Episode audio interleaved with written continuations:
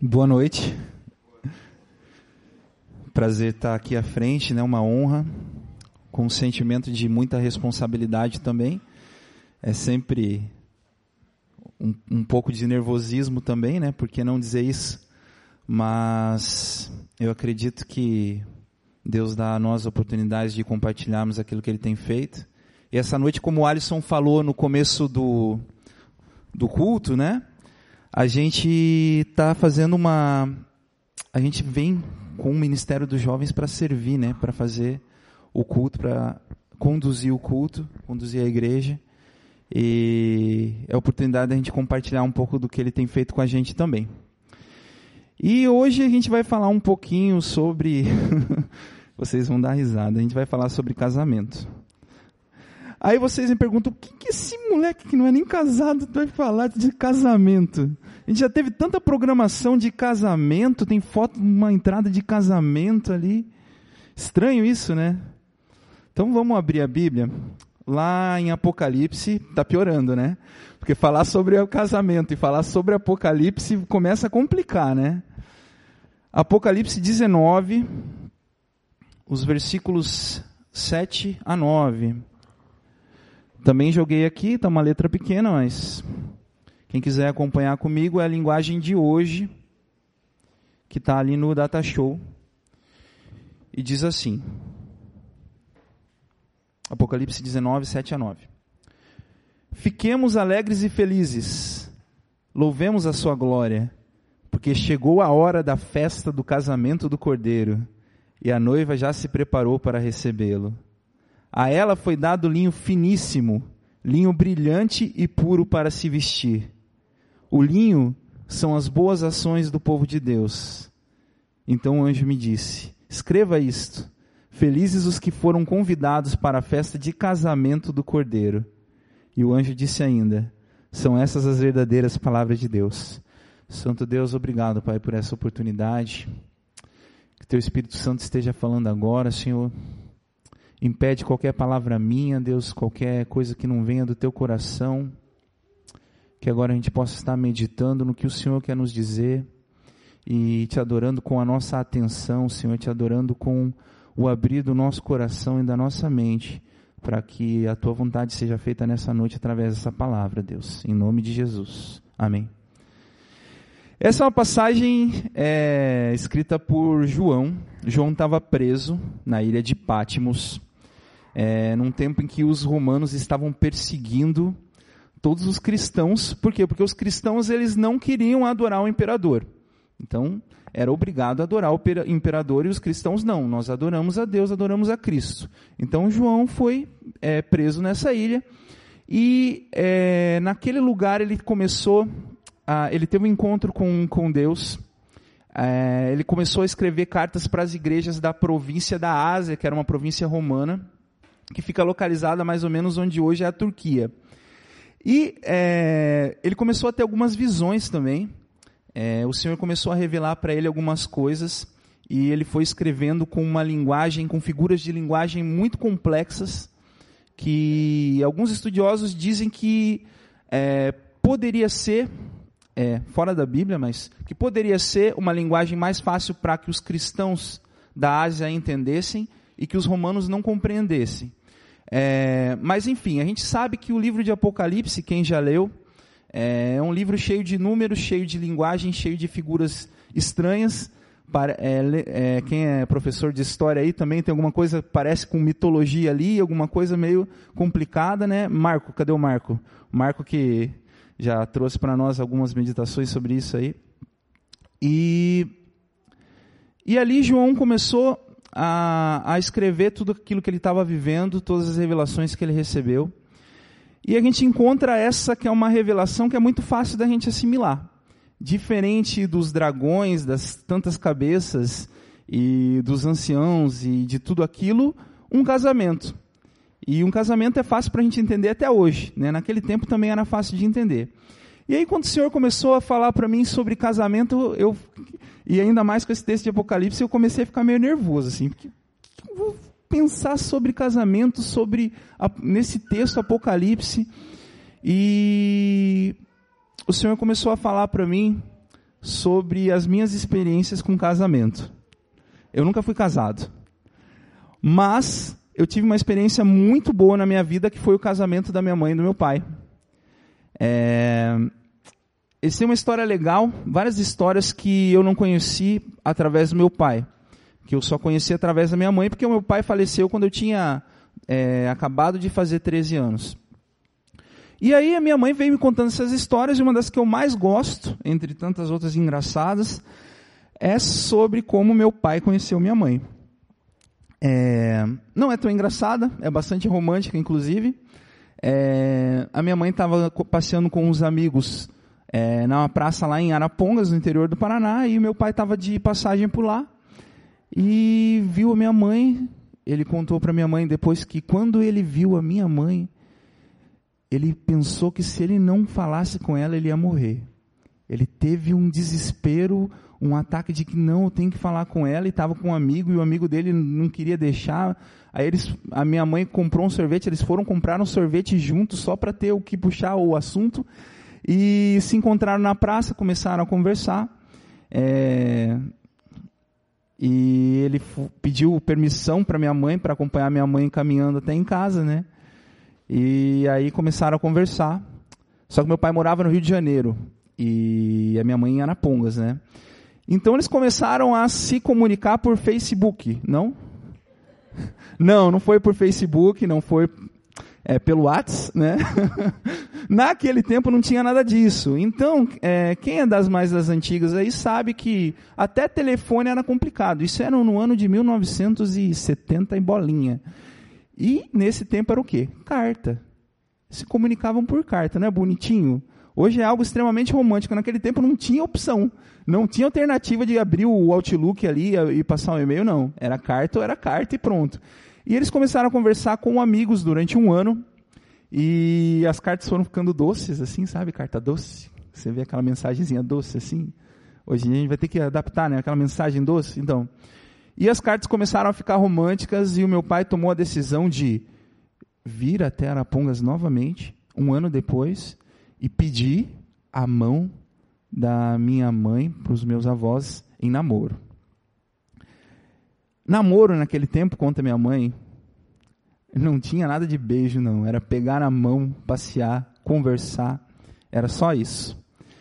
E, e aí, é, o pessoal que está dando risada é o pessoal da vigília de ontem à noite aí. Aí, eles. Daqui a pouco a gente fala sobre isso, quem está curioso aí e tal. Hum, e aí o namoro foi aumentando a intensidade do namoro, né? As cartas foram ficando maiores. E meu pai começou a visitar a minha mãe a cada seis meses, depois a cada quatro meses, depois a cada três meses. Pediu a mão da minha mãe em casamento e se casaram. E eu acho legal porque naquele tempo se fazia álbum, hoje em dia algumas pessoas ainda têm esse costume, mas revelar o álbum, né? Fazer um álbum de casamento. E o álbum mais bonito que, que eu tenho na casa da minha mãe lá em Curitiba até hoje é o álbum de casamento da, da festa de casamento da minha mãe com meu pai. É um álbum bonito com, a, com uma capa é, como se fosse perolizada assim e as fotos grandes assim em HD. Não, não era HD, mas é, deu para ver. É, matou um boi, né? Meu avô matou um boi para fazer churrasco, né? Meu avô tinha tinha gado lá tal. E fizeram aquela festança, aquela coisa maravilhosa, né? Enfim, depois é, tantas coisas, minha família passou por várias dificuldades e depois meu pai veio a falecer. Parece que a história acaba de uma forma triste, né, do casamento, mas é muito legal perceber como Deus cuida da gente. Em nenhum momento Deus desamparou a nossa família. Em nenhum momento Deus desamparou a minha mãe com quando meu pai faleceu. E até hoje, assim, a, a, gente tem uma certeza muito grande de que, com todas as nossas orações e a nossa fé, Deus permitiu que aquilo acontecesse para que de alguma forma o nome dele fosse glorificado. Meu pai era um, um cara extremamente fiel a Deus. Eu quero um dia chegar a ter intimidade com Deus que ele tinha. Um dia eu quero. Se Deus quiser, eu chego lá. Mas é, essa história de casamento, já que a gente está falando de casamento, né? A história de casamento do meu pai e da minha mãe. E agora eu pergunto para vocês, qual é a história de casamento de vocês? Quem é casado aqui pode olhar nos olhos da, da esposa, do marido, nesse momento tão feliz. Depois de um dia dos namorados que foi marcante, quem participou aqui. É... Cada um tem uma história, né? Talvez alguns sejam como eu, adolescente, assim, que não casou ainda, né? Que né, vive da história dos pais aí. Talvez você não tenha uma história tão próxima assim, dos teus pais. Talvez você conheça o casamento por filmes, por ver na vida dos outros, isso é possível. E não quer dizer que a sua vida tem menos riqueza por não ter passado por isso. Mas, é, se a gente começar a pensar, a nossa vida é cheia de relacionamentos e os relacionamentos mais marcantes e mais importantes são aqueles que nos trazem união, que nos trazem uma, uma mudança de vida. E o casamento é algo assim.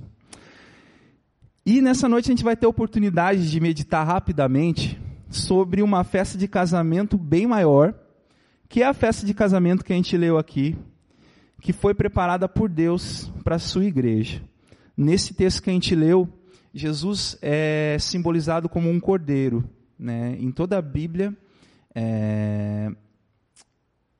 tanto Jesus é, é simbolizado como o cordeiro que lava o pecado do mundo, cordeiro que liberta, que se entregou em sacrifício no nosso lugar. Como também no Novo Testamento, é, a igreja é simbolizada como uma noiva como uma noiva por quem Cristo, que é o noivo, obrigado, por quem Cristo, que é o noivo, entregou a sua vida para que ela possa existir para todo sempre. E a dificuldade, muitas vezes, da gente associar os nossos relacionamentos humanos com os nossos relacionamentos com Deus são por, é porque os nossos relacionamentos humanos muitas vezes eles são bastante superficiais. Bast nós criamos relacionamentos e isso parece que está cada vez pior, com base em sentimentos muito volúveis, com coisas muito passageiras. É, outro dia eu estive aqui no, no E e, e Deus me deu uma palavra e a gente falou um pouquinho sobre o amor, sobre o eu te amo, sobre a forma de falar que você ama a Deus. E hoje em dia é engraçado, principalmente nas redes sociais, ah, eu te amo, eu te amo. Não, daqui uma semana, pô, não amo mais não, não quero mais, não, não tem nada disso. Mas, nesse texto, a gente vai começar a se olhar, e esse é o convite para nós nessa noite, para nós nos olharmos como uma noiva. Tem machão aí que já deve estar tá pensando, né? Uma noiva? Sou noivo, rapaz. Que noiva nada. Sou macho.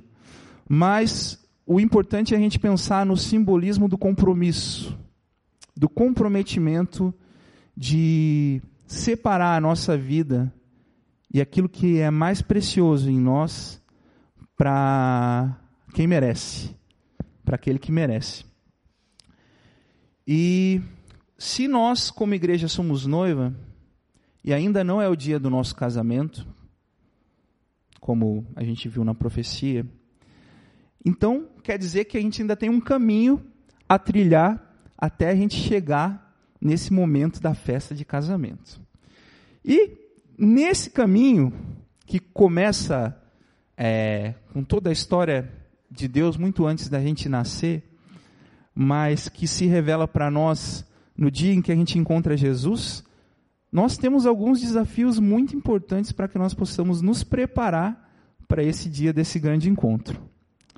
Para mim, esses desafios começaram a aparecer é, não faz muito tempo.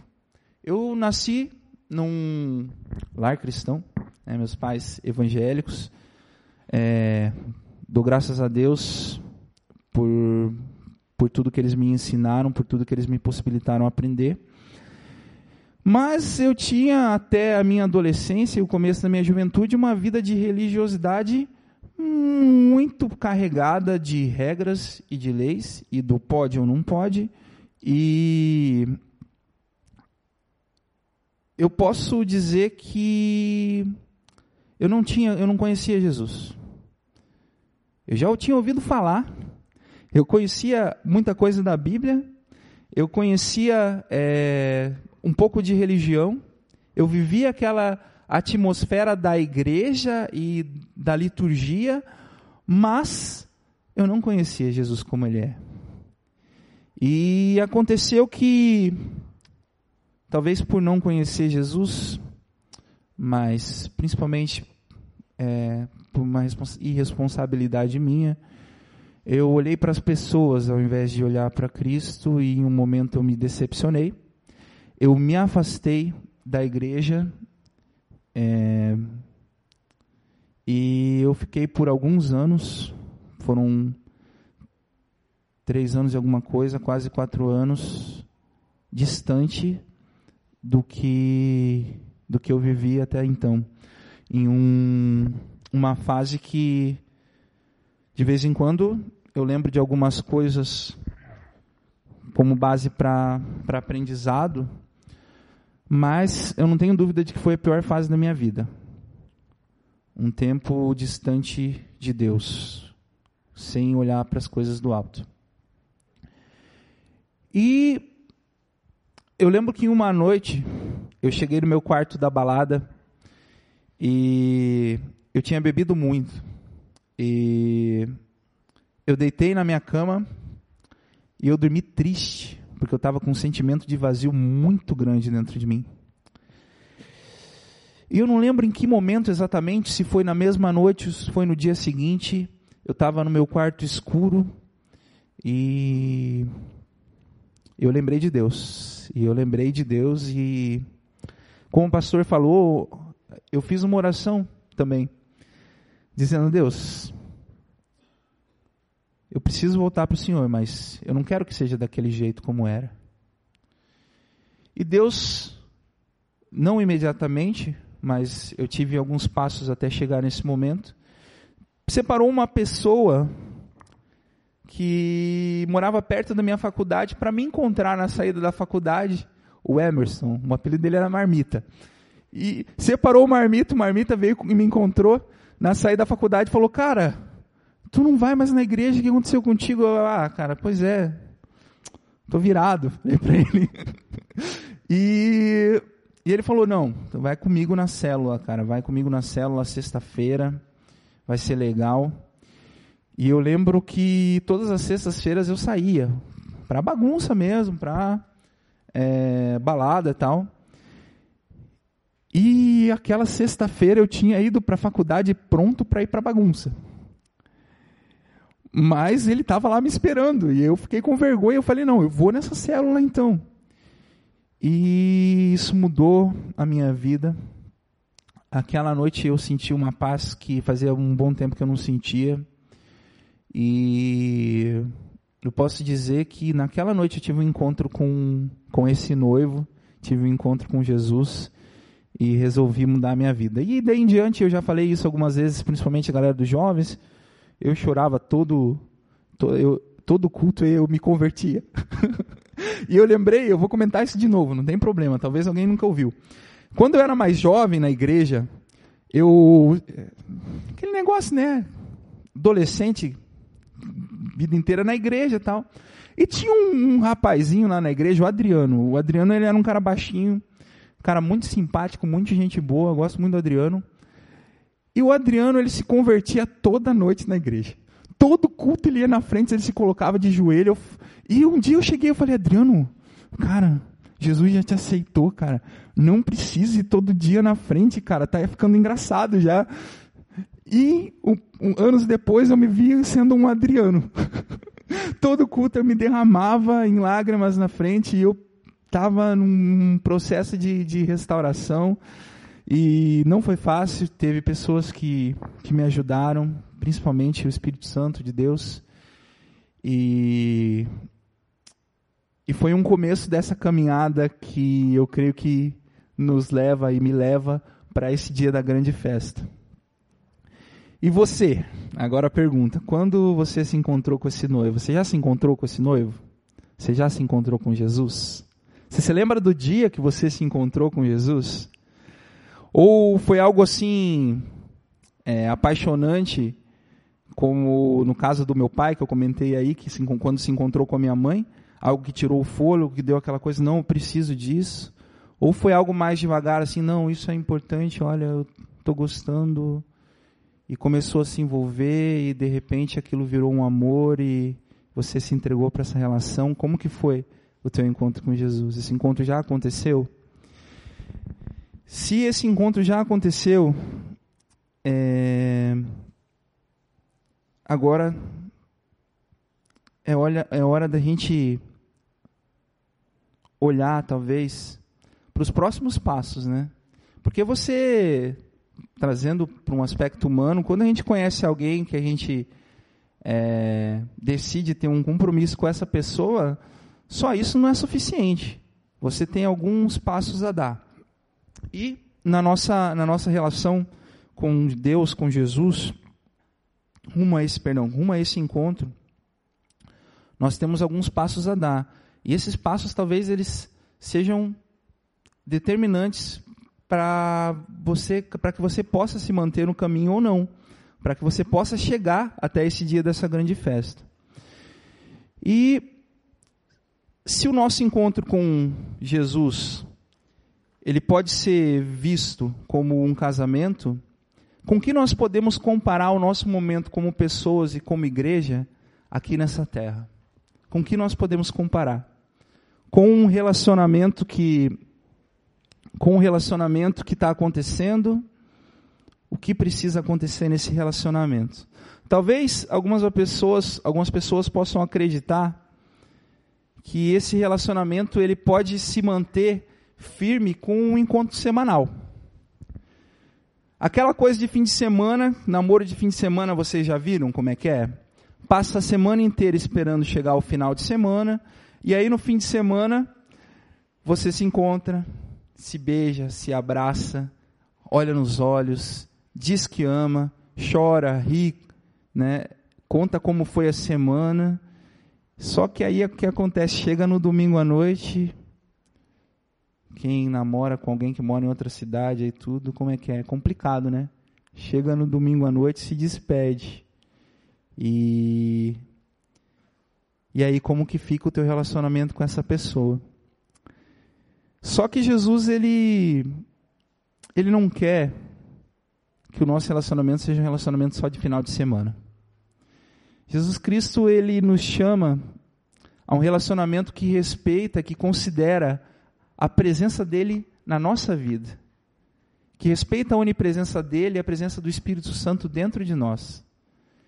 Se nós vivemos como se estivéssemos nos relacionando com alguém que nós vamos encontrar apenas no final de semana, alguém que está do nosso lado, que está conosco o tempo todo, mas nós não damos atenção para essa pessoa em toda a nossa caminhada, parece não fazer sentido, não é verdade? Alguém que, que está ao nosso alcance o tempo todo, mas nós decidimos encontrar com essa pessoa apenas no final de semana.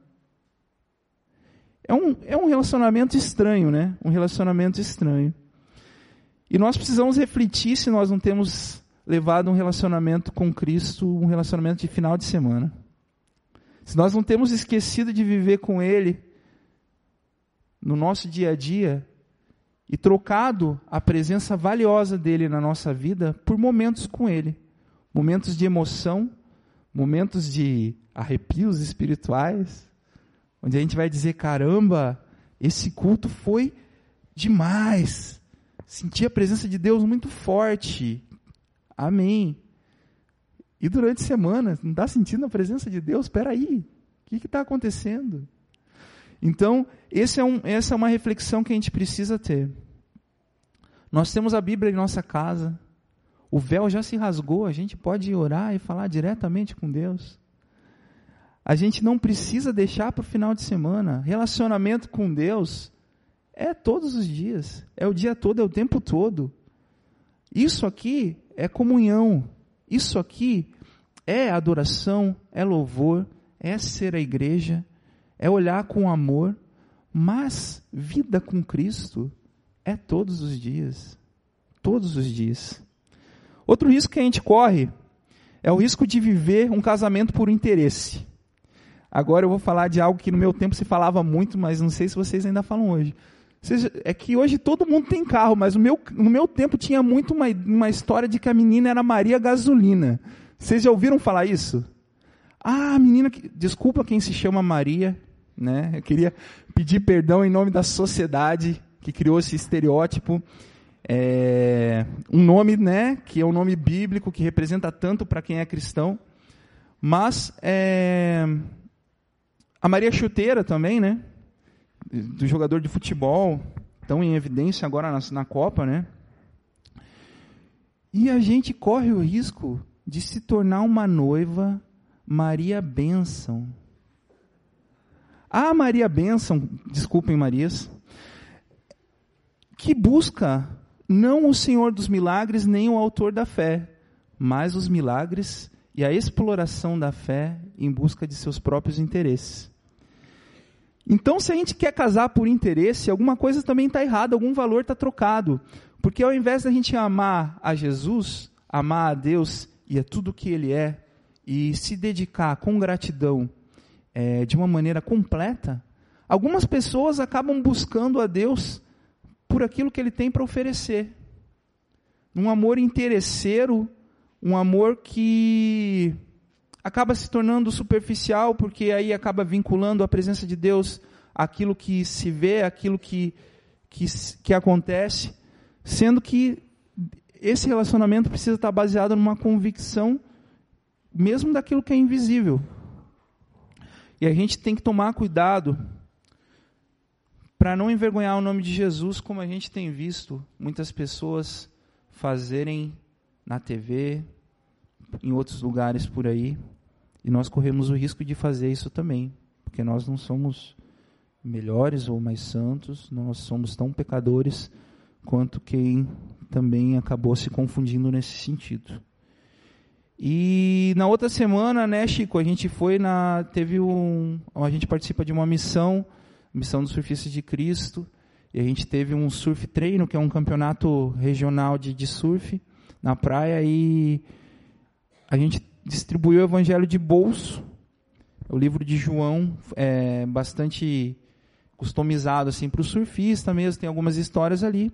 E nós chegamos para um rapaz para entregar, o Chico chegou para um rapaz para entregar e o rapaz olhou e falou assim: "Não, isso é coisa de crente. Coisa de crente eu não quero. Coisa de crente eu não aceito, eu quero distância disso. Coisa de crente eu não quero." E eu fiquei pensando o que aconteceu para que essa pessoa chegasse a esse ponto.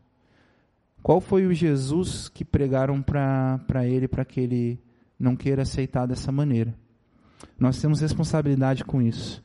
Nós não podemos virar cristãos e uma igreja interesseira naquilo que Jesus pode fazer. Mas nós devemos amá-lo e viver em gratidão a tudo que ele é e a tudo que ele já fez por nós. Ele já nos amou primeiro nós não merecemos essa oportunidade de sermos escolhidos para Ele, convidados para essa grande festa. A gente não merece isso. Quando a gente acha que a gente merece e que Deus tem a obrigação de fazer algo por nós, a gente se torna o Deus. E a gente acaba querendo mandar em algo que não compete a nós. Mas o Senhor ele é tão maravilhoso que talvez muitos de nós vieram buscando a água para sede física e encontraram a fonte da água da vida, né?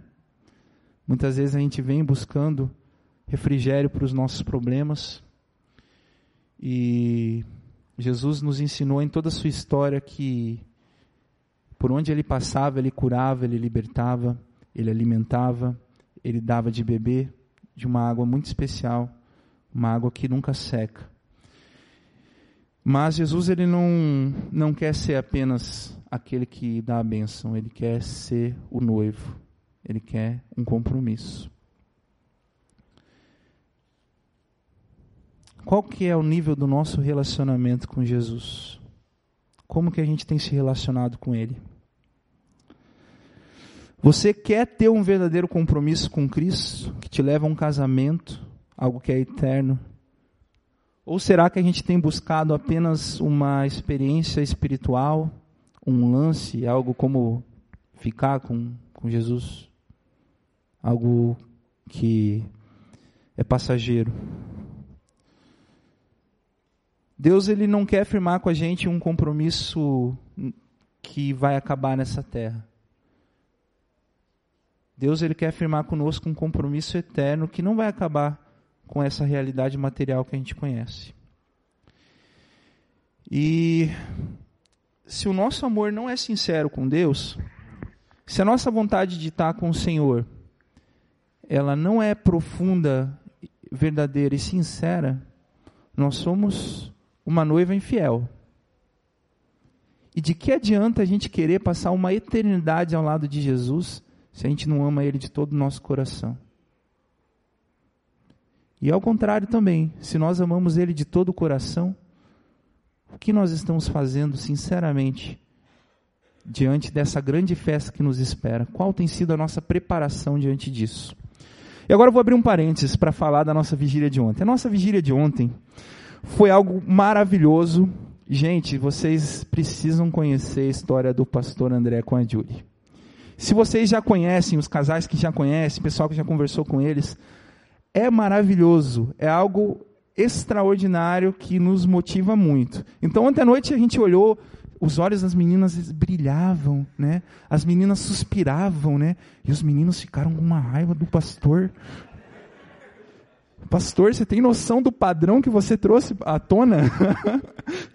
gente, é, a gente vai precisar se, a gente que eu também estou solteiro né não sou tão menino assim mas vai se precisar se esforçar muito mais para com, com 36 pessoas pelo menos a gente vai precisar falar. É que assim é, depois é, a gente gravou a mensagem tá? E o pastor sabia que a gente estava gravando. E depois a gente vai poder vocês vão poder ter acesso a isso também. É maravilhoso. Mas uma das coisas mais marcantes do nosso, da nossa vigília, que começou com um culto muito abençoado do Onway, um culto onde o Senhor teve presente de maneira muito forte, né, que terminou com consagração de vidas, né, com oração proclamando cura, proclamando libertação. Quem não teve aqui ontem, infelizmente, perdeu. Desculpa aí o pessoal que não veio. Mas é, a vigília falava sobre relacionamentos e sobre namoro, entrou em alguns assuntos muito delicados, que foi bom que os pais não estavam aqui. Mas tudo à luz da palavra, diante da sabedoria que Deus concedeu à nossa liderança, ao pastor. E um dos pontos muito importantes que a gente comentou ontem, que o pastor falou, é a diferença entre paixão e amor. A diferença entre paixão e amor. E me fez refletir no que a gente. Amor. No que a gente é, ouviu um or quem diria que eu sou carioca, hein? Desculpa, Ed. Desonrei o nosso sotaque agora. Foi mal. Mas é, a diferença entre paixão e amor. Que a paixão é algo que oscila. Tem altos e baixos. Isso foi bem marcante para mim. E o amor é uma decisão diária. O amor é algo que a gente tem e deve manter com base em uma convicção. E que não depende de emoções, como a paixão depende. Mas o amor é algo que está baseado numa convicção, algo firme. E isso me fez refletir bastante em relação a isso que a gente está falando também. Que Deus espera de nós um relacionamento de amor com Ele, porque Ele é amor. Se a gente tem vivido um relacionamento de paixão, a gente tem sido superficial com Deus. Da mesma forma como um relacionamento que está baseado só paixão nos nossos níveis humanos. Deus espera de nós um sentimento baseado numa convicção, não só naquilo que a gente vê, não só naquilo que a gente recebe dele. O relacionamento que Cristo quer ter com a gente é um casamento, não é um lance, não é um namorico, não é um rolo, Cristo quer compromisso, compromisso eterno. Se o nosso sentimento é de um dia querer fazer parte desse casamento, a gente precisa desde já se comportar como uma noiva. A gente precisa se desde já se comportar como alguém que quer se unir com esse noivo, se preparar. E o texto ele nos diz lá nos versículos 7 e 8 o seguinte: Fiquemos alegres e felizes, louvemos a sua glória, porque chegou a hora da festa de casamento do Cordeiro, e a noiva já se preparou para recebê-lo. A ela foi dado linho finíssimo, linho brilhante e puro para se vestir. O linho são as boas ações do povo de Deus. Que nós temos recebido e tecido no nosso dia a dia? Que tipo de tecido nós temos nos vestido para esse grande dia, para essa grande festa? Será que o nosso linho tem sido finíssimo, com a pureza que o Senhor merece nas nossas vestes? Brilhante, refletido a presença do Senhor na nossa vida? Ou será que tem sido um, um linho fosco por causa dos nossos pecados, por causa daquilo que a gente insiste em viver, que a gente sabe que desagrada a Deus? Será que o linho é puro, com a pureza da, da restauração que o Senhor traz à nossa vida? Com a presença dEle no nosso dia a dia? Ou será que é um linho profanado e misturado com aquilo que o mundo nos oferece no nosso dia a dia e que parece ser tão mais interessante? O vestido que a vida nos oferece, ele parece que ele brilha mais. Ele parece que ele enfeita mais. Mas não é um vestido para se encontrar com Jesus. A gente precisa se vestir com um linho finíssimo, puro e brilhante, que só Ele pode nos dar, através da nossa dedicação e o que o final do versículo 8 fala ali. O linho são as boas ações do povo de Deus. Nós somos o povo de Deus? Nós somos o povo de Deus, amém? Quais as boas ações que o povo de Deus tem realizado aqui em São Francisco do Sul através das nossas vidas? É até um pouco constrangedor fazer um questionamento como esse, porque a gente tem visto aqui na igreja muitas pessoas se esforçando e muitas coisas acontecendo. E eu louvo a Deus pelo que eu tenho vivido aqui, mas eu creio que o Senhor espera mais de nós. Eu creio que através da vida desse povo de Deus, essa cidade pode ser transformada e que a gente pode impactar muitas vidas para honra e glória do Senhor Jesus. Amém? Vocês acreditam nisso? Amém. O último versículo que nós lemos, o anjo do Senhor fala para João escrever mais uma coisa. Que diz assim: Felizes Ali no final da primeira linha, felizes os que foram convidados para a festa de casamento do Cordeiro. Hoje à noite a gente pode ter felicidade, porque todos nós somos convidados para a festa de casamento do Cordeiro. E eu sempre pensei que quando eu sou convidado para uma festa de casamento é algo que é honroso. Eu sempre no meu coração, planejei um dia fazer uma grande festa de casamento para poder convidar as pessoas especiais da minha vida. Para o momento que seria então um dos momentos mais importantes para mim. E Jesus ele nos dá um convite muito mais especial, muito mais maravilhoso, porque ele não convida a gente para ser espectador. Ele convida a gente para ser a noiva. Convida a gente para se casar com ele. Convida a igreja dele para se vestir com as boas ações que Ele espera que nós façamos, com a diferença que Ele espera que nós sejamos, onde Ele permitiu que a gente possa ser usado. Felizes os que foram convidados para a festa de casamento do Cordeiro. São essas as verdadeiras palavras de Deus. Você já recebeu esse convite para a festa antes? Aceitou esse convite? Ficou feliz, talvez, mas se preparou para esse grande dia? Tem se preparado? Tem vivido um relacionamento diário, constante, como o amor que Deus espera de nós? Ou a gente tem vivido um relacionamento de momento, de fim de semana, superficial, algo que acaba nos remetendo a nós mesmos de onde não há graça e poder algum algo para suprir nossas necessidades, nossas carências.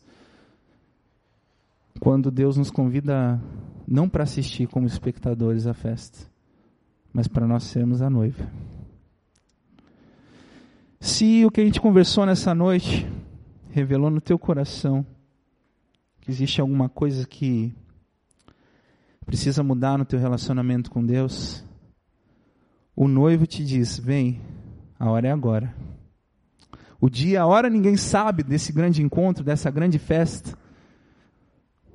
Para nós, resta no tempo que nós temos e que também não sabemos até quando que vai, se preparar, se revestir do linho finíssimo, do, vinho pu do, do linho puro, do linho finíssimo, do linho brilhante, e receber esse linho através das boas ações que Deus nos chama para fazer. Como que está o nosso relacionamento com Deus?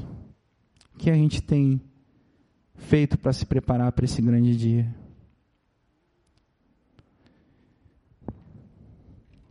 Como estão as nossas vestes? Que tipo de noiva nós temos sido? Eu queria convidar todos agora a fecharem os olhos. E um convite para reflexão. Minha também, eu também estou de olhos fechados. Você tem a liberdade para ficar com os olhos abertos se quiser. Mas no momento que o Senhor tem falado para nós, que Ele não quer ter um relacionamento superficial. A emoção da nossa comunhão, aquilo que nós vivemos como igreja, como pessoas,